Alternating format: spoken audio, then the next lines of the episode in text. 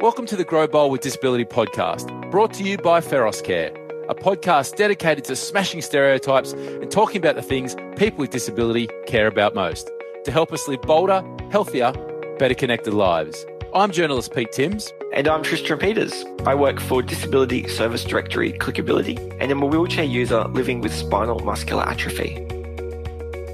Today's episode of Grow Bold with Disability is Growing Bold and Fighting Mental Health Stigma.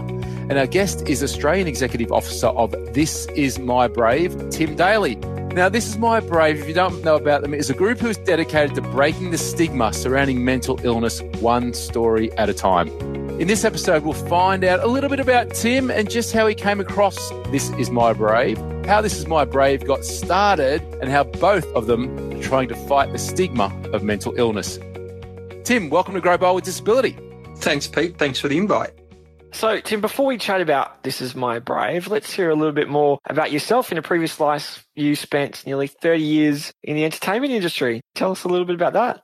Yes, I did. Um, I started out in my 20s as a lowly roadie, lugging PA systems all around Melbourne. So, but that got me in, interested in entertainment. So I ended up doing a bit of theatre, a bit of television, a bit of live production, and then ended up in um, having to make some money because there's no money in the entertainment industry in corporate AV where all the money is. So then I spent a good 25 years doing that, working my way up to be a general manager of the local office of an international event staging company here in Australia.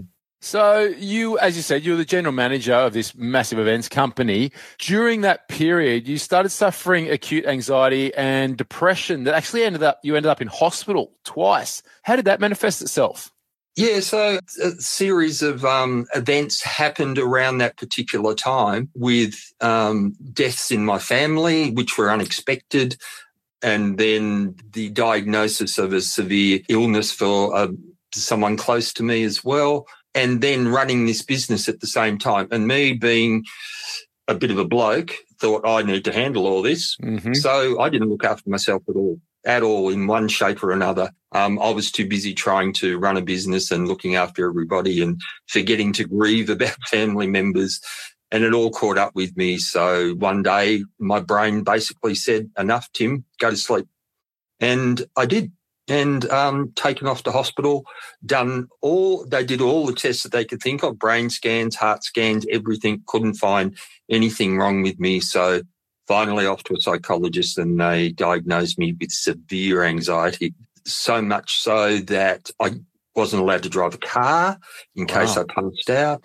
Um, I had to give up coffee because the the kick from the coffee had just sent me over the edge again, and that was a pretty severe six months actually. So that I went through that and figured out what it was. Wow. And so, what, what's your thought process during this? I mean, that's it's a massive change in your life that you were going through during this time.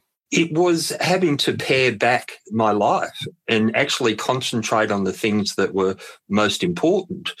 And well, that was taken out of my hands to a certain extent because the business that I was working for um, decided I was a liability for the business because of my mental health issue and decided after 16 years of working for that particular business, I was no longer needed. So oh, that, goodness. that just added to the whole thing. So, but it was also a blessing in disguise because it made me slow down, made me go, okay, you have to rethink what you're doing here because you're no good to anybody in this environment in this situation. So, like I said, it was a blessing in disguise. It took a little bit getting used to, but in a good place now.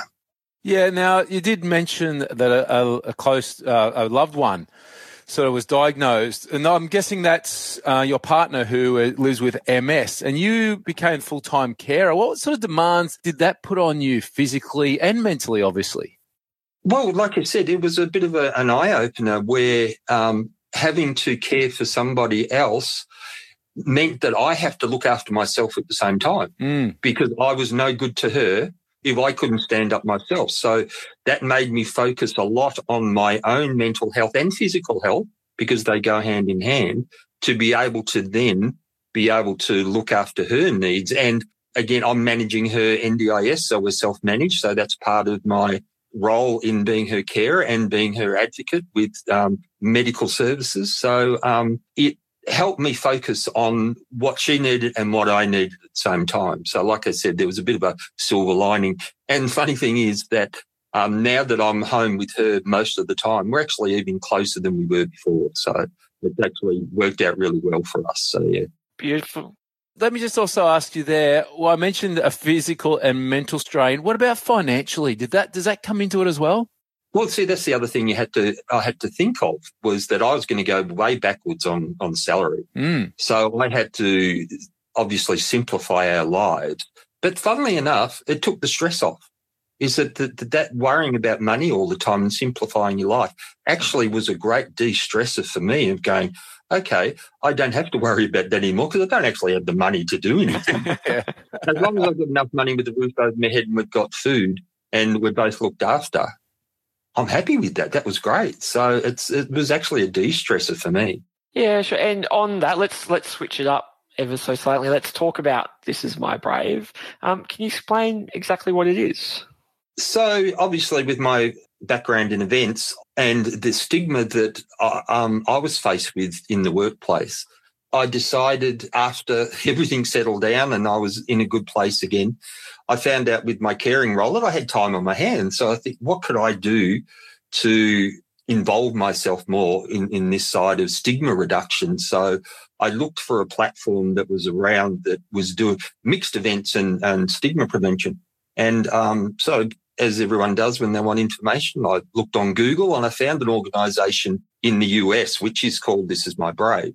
And they already had the platform there ready to go. So I just rang them up and I said, I would love to start this program in Australia. And they said, yes, go for your life. Um, they were only in their embryonic stages, so they didn't have a lot to pass on apart from uh, what they called their um, playbook for their events. Um, which was again in its embryonic stage. So we sort of had to embellish that for our own situation. So that's why I started uh, This Is My Brave. And This Is My Brave is all about, uh, as we said, breaking stigma, but it's by the stories of people with lived experience, um, sharing those stories live on stage as a live theatre show. So people can get up and tell a story. They can do poetry. They can sing. They can dance. They can do comedy. Any way that they want to express themselves about their living experience of mental health issues, they're free to do that. And the, the best thing about it is they're community members they're not professional speakers. so the stories they give are sometimes raw, um, funny. Uh, you have to bring your tissues along because sometimes they're really sad about what they've been through in their life before. But it's ultimately uplifting because these people are living productive, fulfilling lives and managing mental health, which is a great lesson for everybody else out there who is facing mental health issues to say, oh, maybe I can do it too. Maybe I can get through that. So maybe I can actually put my hand up and go and get help and break through that barrier of self and societal stigma. So, what's the feedback you're getting from these people? How is this helping them? Is it sort of like a big therapy of being just getting it all out there in front of strangers? It, it is, but it actually goes over three months. So, we do an audition stage and then we pick our cast and then we have a series of rehearsals three months uh, monthly or, or bi-monthly. And what happens is they're sharing their stories with a group of people who are sympathetic and understanding of their story and they're not getting that pushback or that stigma that they may get out there in the community sometimes when they share their stories. So suddenly they they um, can spread their wings and go this is my story you're not going to stigmatize me about it. So I feel free. I feel fantastic. And by the time they get to the show, they're a really tight group of people who support each other. And you can tell by the confidence that they actually end up having getting up on stage in front of a group of people and sharing their lived experience. Now, they don't, and then getting uh, applause at the end of it because mm. that's unknown, absolutely unknown for people who are going out and sharing their story. Yeah the end result shows that it's all so so worth it. But I mean, I couldn't think of anything worse than getting up on stage and, and sharing my story, especially to strangers. And I suppose this is why it's called "This Is My Brave." But um, where do people find the courage? Like, how how do we um, how do you convince people that, that this is the, the avenue for them? Well, it, we don't put any pressure on them. They can they can jump out any time they like. Anytime if they don't feel comfortable with the process, we say that's fine. We understand not everybody's at the stage where they're really to share, but some of them use it as a catalyst to move on to other things in their life to say, if I can, like you said, if I can get up in front of a, a group of strangers and share my story and it works out okay, then they go, okay, that's a catalyst. What else can I do after that? So, mm. and that's the reason it's called This Is My Brave is that there is a, a level of courage that goes into it. Um, look, I've, the feedback we get some, from some of the, the cast members are, I'm not embellishing this. They said, this saved my life. I was going down the path of suicide, suicidal ideation, but this sort of brought me back a bit. And another person said, look, this is the first time that I've actually looked at my own issues. And she was a mother of three or four children. And she said, I finally put my hand up to go out and get help. So, and that happens within the cast and it actually, actually happens within the audience as well. The post show uh, chats are just as informing and enlightening as the show itself sometimes. Yeah, I was going to ask you that. Do you find a lot of people who actually go along as audience members then sign up for This Is My Brave? Yeah, not usually audience members. Um, yeah, we get interest in that. But yeah, not usually audience members because part of the show is that we also invite, depending on where we go, our last show was in Bathurst, we invite all the local mental health services to set up a stall at the back of the room. So if anybody um, wants to talk about mental health, there'll be, and I think we had 12 mental health services in the back of the room that they could just get up out of the audience and go and talk to them directly and go, I know somebody, someone in my family or myself or whatever and get that information straight away. So we're a bit of a, a conduit between the community and the community services during that event. And there's also the fact that, as you touched on, this is a bit of a global movement. This is happening not just in Australia, as you said. How does it feel to be part of that that sort of global movement? That you know, it's not just in Australia where we're changing these thoughts about the stigma. We're doing it all over the world. Yeah, no, it's great because storytelling is vital to all part of our lives, not just for mental health, but for building. Well, mental health is tied up in all that, isn't it? Is it building community, feeling connected, and storytelling is the basis of all that. And if we can give people a safe place to come and share their stories, then we're going a, a long way towards building community, building safe spaces for storytelling and people sharing about all parts of their life, whether it's disability, whether it's mental health, whether it's anything, just socio-economic disadvantage of getting the people who feel isolated from society back in again. Yeah, it gets back to the roots, really, doesn't it? And I think, I guess that's probably why it's becoming sort of more and more popular. How are you finding it? Are a lot of people knocking on your door wanting to be part of it? Yeah, when we announce it, yeah, people, I always get people out of the blue going, yeah, oh, want to tell my story, want to be part of it. So we don't ever have a problem getting a cast. As soon as they find out about it and they know about it, they go, oh, yeah, that's what I'm looking for. Because the other part of having mental health issues is sometimes you feel like you're not being heard. Yeah. You'll go to the doctor, you go to the GP, you'll go to the psychologist, and they're all wonderful. But they're all they've got time constraints as well. So you never actually get your full story out. And you go, oh, it's the end of the 15 minutes or the end of the hour, I'll talk to you next time. Mm. But during our show and during the three months, they've got time to explore their story and put it into some sort of order that fits their their story. And they feel very confident by telling their story, which means that they can go on and tell their story to other people and be confident about getting the message across as well. Is there a great camaraderie there as well? Because like-minded people, or just you know, they're better listeners, maybe. Oh, definitely. But also, yeah, they are. They understand. That's mm. the best mm. part about it. But I started doing these shows in nineteen. Oh, sorry, not not nineteen.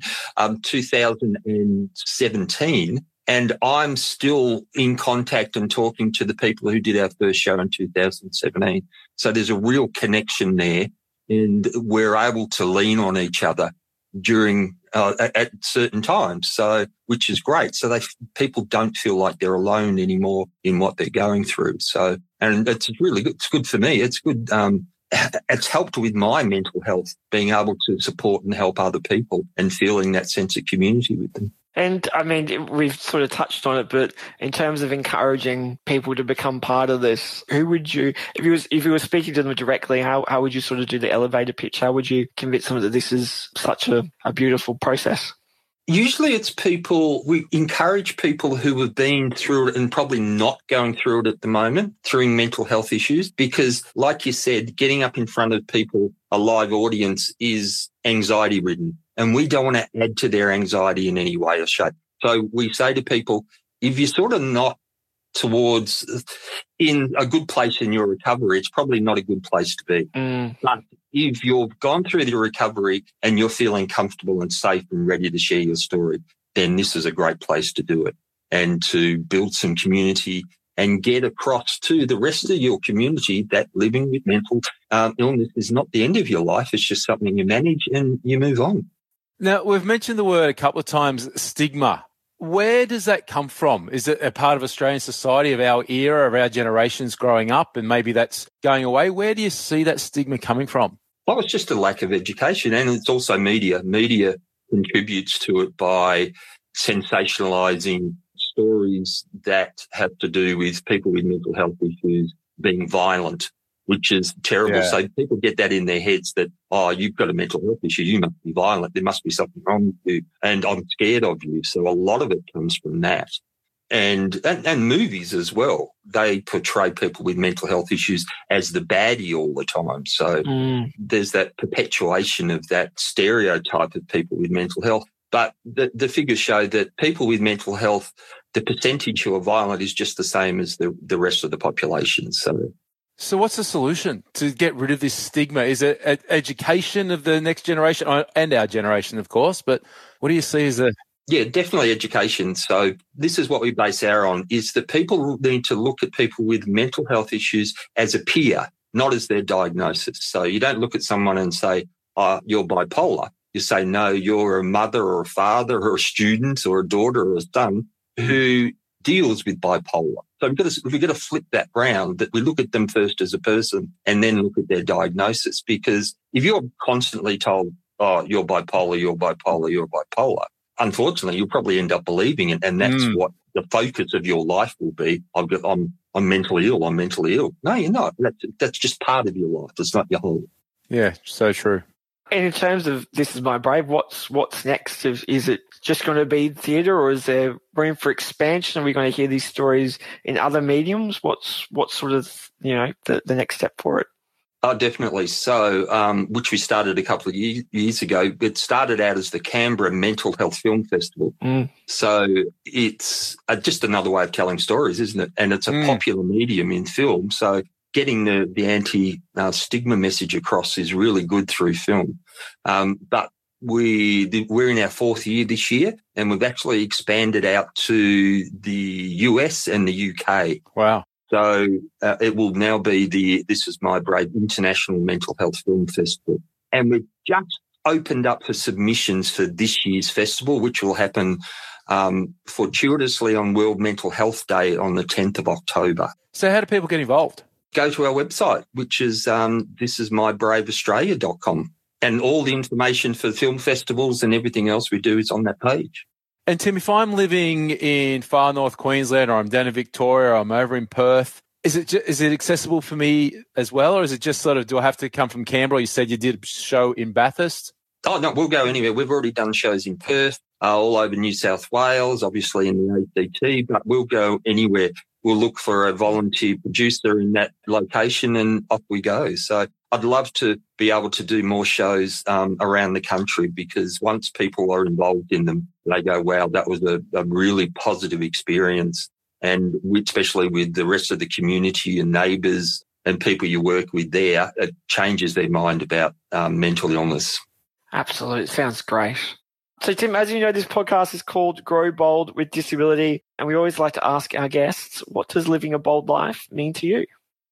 Um, bold life means to me, and it's probably something that I had to really focus on, is that don't let them knock you down and stay down. If you get knocked down, get back up again and know that you're you're fighting the good fight and you're doing the right thing. Don't let anybody else tell you that you're not. It's a good, good message for everyone. Now, our listeners can find out more about Tim, and this is My Brave in the links provided in today's episode show notes. Of course, this is mybraveaustralia.com. Tim, thanks so much for joining us here today on Grow Bold with Disability podcast brought to you by Feros Care, mate. That's been amazing. Thanks, guys. No, thank you very much for the invite. This podcast is brought to you by Feros Care, an NDIS partner delivering local area coordination services in Queensland, South Australia, and the Australian Capital Territory. Feros Care is a people care organisation committed to helping people live bolder lives. We call it Growing Bold and for over 30 years, Feros has been making it real for both older Australians and those living with disability. To find out more, head to feroscare.com.au.